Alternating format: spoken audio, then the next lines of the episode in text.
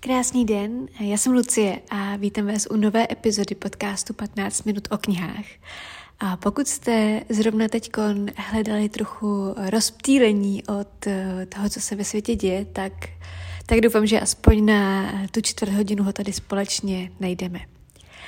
Pro dnešní epizodu jsem si tady nasyslila před sebou na stole pár knih, které mě v posledních dnech nějak cvrnkly do nosu, nejenom dnech, vlastně týdnech, a o kterých si myslím, že by byla škoda vám nepovědět, vám, co se o knížky zajímáte. Dnešní epizoda má partnera a tím je už dobře známý a můj dlouhodobý parťák Knihobot, služba pro čtenářky a čtenáře. Knihobot totiž vrací knížky zpátky do oběhu, tedy ty, které už doma máme a jsou třeba už přečtený a nebo je jednoduše vůbec neplánujeme číst v dohledné době a jenom tak doma smutně leží v knihovně. A nebo třeba se na ně práší zrovna na půdě a, a je to škoda. Knížky Knihobot posílá zpátky do oběhu, takže si tam můžete koupit jak ty starší, ty, které jsou třeba v knihkupectvích už vyprodaný nebo relativně nový, jednou přečtený, ale za nižší cenu pro vás. Aktuálně mají v nabídce nějakých sto čtyřicet tisíc knižních titulů, takže je skutečně z čeho vybírat. Já sama Knihobot používám už nějaký dva roky, obousměrně. Nejčastěji si tam kupuju asi komiksy, které nejsou už v běžných knihkupectvích k dostání, protože jsou vyprodaný. Koupili jsme tam teďko nedávno s partnerem knížky, které jsme četli jako děti. Knížky, které nějakým způsobem byly emblematické pro naše dětství, protože je chceme číst naší dceři. A zároveň tam sama posílám pravidelně knížky střízení svý knihovny, protože to je bohužel něco, co já musím pro udržitelnost ve své knihovně dělat, protože jinak bych se mohla utrhnout z normy a neskončilo by to dobře. A teď už k těm zmíněným knižním highlightům z poslední doby. Mezi mýma dočtenýma knížkama a zároveň na listu knih, který stopro poputují do výběru nejlepších knih roku, roku dva tisíce dvacet dva, který, když na něj tak jako pomyslím, se říkám zase hustý, bude titul s názvem Půlnoční knihovna od Meta Higa. Tohle je lehounce napsaný a do kratších kapitol rozsekaný jemně existenciální román. V jehož středu stojí hrdinka Nora, které se život, no nechci úplně použít to adekvátně sedící slovo, tak řeknu koní, které se koní život, jestli to dává smysl. Všechno je špatně, všechno se prostě podělá, až dojde do bodu, kdy, kdy má jako fakt dost a chce si sáhnout na život a čtenář ji asi docela pochopí. Namísto takový tý očekávaný tmy, ničeho a prázdnoty, když to udělá, a konce se všem probere v jakémsi mezimístě, kde se nachází obrovská knihovna a ona má možnost nahlédnout tak do alternativ svého života, kdyby v různých okamžicích života se rozhodla tehdy jinak. Román se tak de facto snaží najít odpověď na otázku, zda skutečně je náš život a naše štěstí ovlivněno rozhodnutími a našimi volbami, potažmo do jaký míry nám naše rozhodnutí v určitých momentech života dokážou zaručit, jestli budeme nebo nebudeme šťastní. Tahle ta knížka vyšla v nakladatelství Phobos a je nádherná, to je takový shrnující za mě, je nádherná. Když jsem byla před dvěma týdny v pařížském Shakespeare and Company, tak tahle knížka měla své čestné místo na stolku s jejich doporučením. Takže je to celosvětově velmi oblíbený kousek a hodně se mu daří. A za sebe mohu říct, že právě. Románem, který jsem taky dočetla před pár dny, je kniha Hájovna od české autorky Karly Kubíkové. A tohle je román zasazený do nedávné české minulosti, do roku devatenáct osmdesát pět.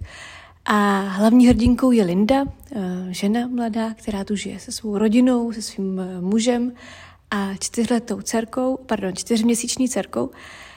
Žijí v Hájovně, která je umístěna uvnitř vojenského prostoru, kde se nachází ruští vojáci, kteří hrdince tak jako obecně dělají velké starosti.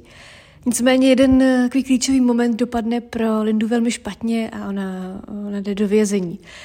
Je to příběh, který si myslím, že by se mohl potenciálně líbit čtenářkám a čtenářům, kteří mají rádi romány Aleny Mornštejnové a Karin Lednické. Já neříkám, že, že je to stejný v něčem, jen mám pocit, že vlastně nahlíží obdobně na to téma, zpracovávají vlastně téměř stejné téma a stejné osudy, protože zpracovávají tu nedávnou českou minulost a ten nelehký, až, až se dá říct, tragický osud. Vlastně všechny tyto tři ženy zpracovávají až tragický životní osud obyčejného člověka, který žije někde na venkově a který vlastně je ovlivněn tím zásahem běhu dějin, politických dějin a ukazuje, jak to vlastně ten obyčejný lidský život odnesl.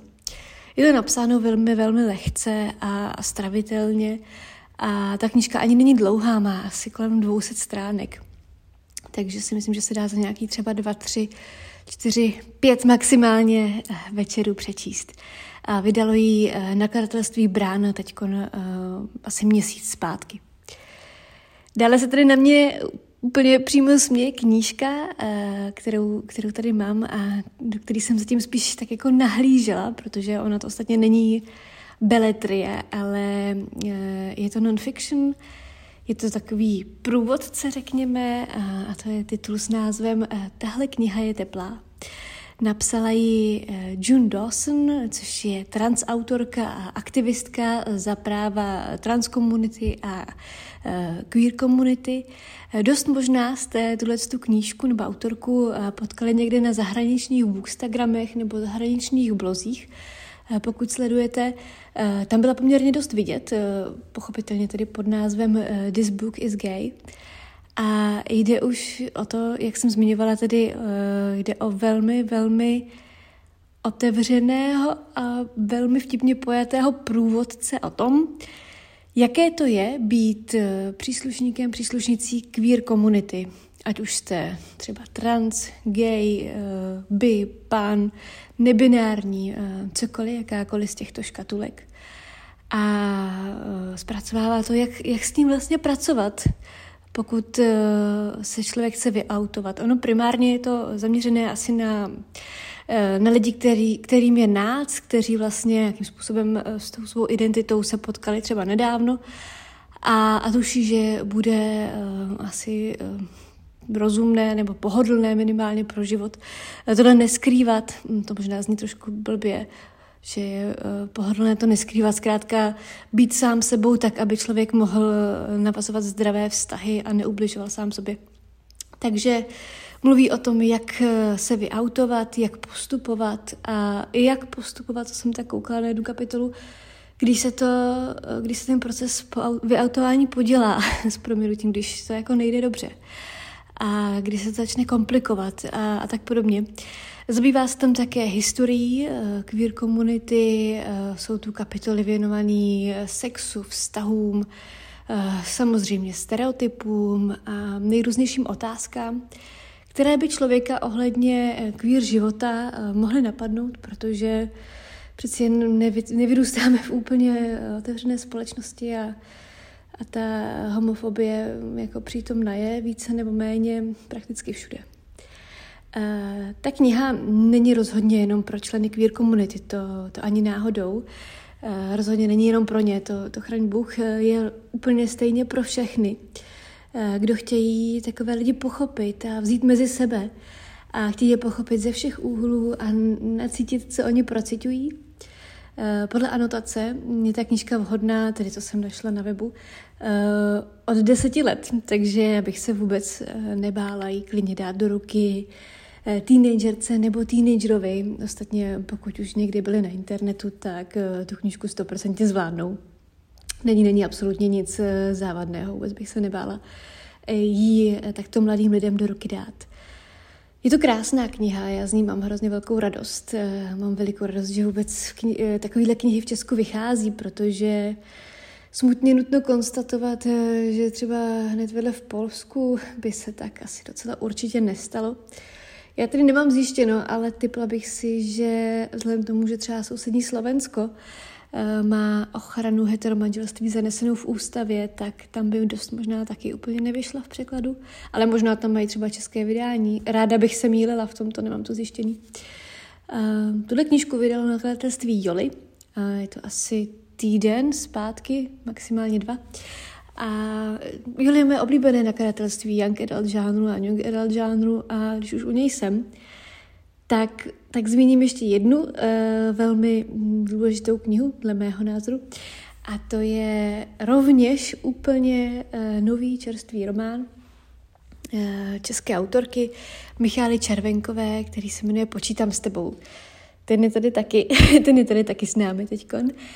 A vyšel před pár dny, myslím, že to nebude snad ani týden. A je to příběh uh, mladinké dívky, Lady, která trpí úzkostnou poruchou a tu se snaží ze všech sil maskovat a má na to jako různý triky a snaží se jako to zahánit tím, že počítá žárovky na stropě nebo knížky v polici, jenom aby to na ní nebylo vidět, nebylo poznat. A ovšem postupně přichází na to, že maskovat psychické problémy a skrývat je rozhodně není šťastným řešením a cestou ven z tohohle problému do bezpečí. Já myslím, že je strašně dobře, že pro mladé čtenářstvo knížky, které mluví třeba právě o úzkostné poruše, vychází, protože mohou třeba pomoct identifikovat mladým lidem, co, co třeba prožívají, nebo co prožívá někdo z jejich blízkých a, a třeba sami s tím neumí naložit, protože kdyby se setkali s tím, že existuje úzkostná porucha, což je něco, co může vlastně vypadat strašně nenápadně, ale ubližovat hrozně moc.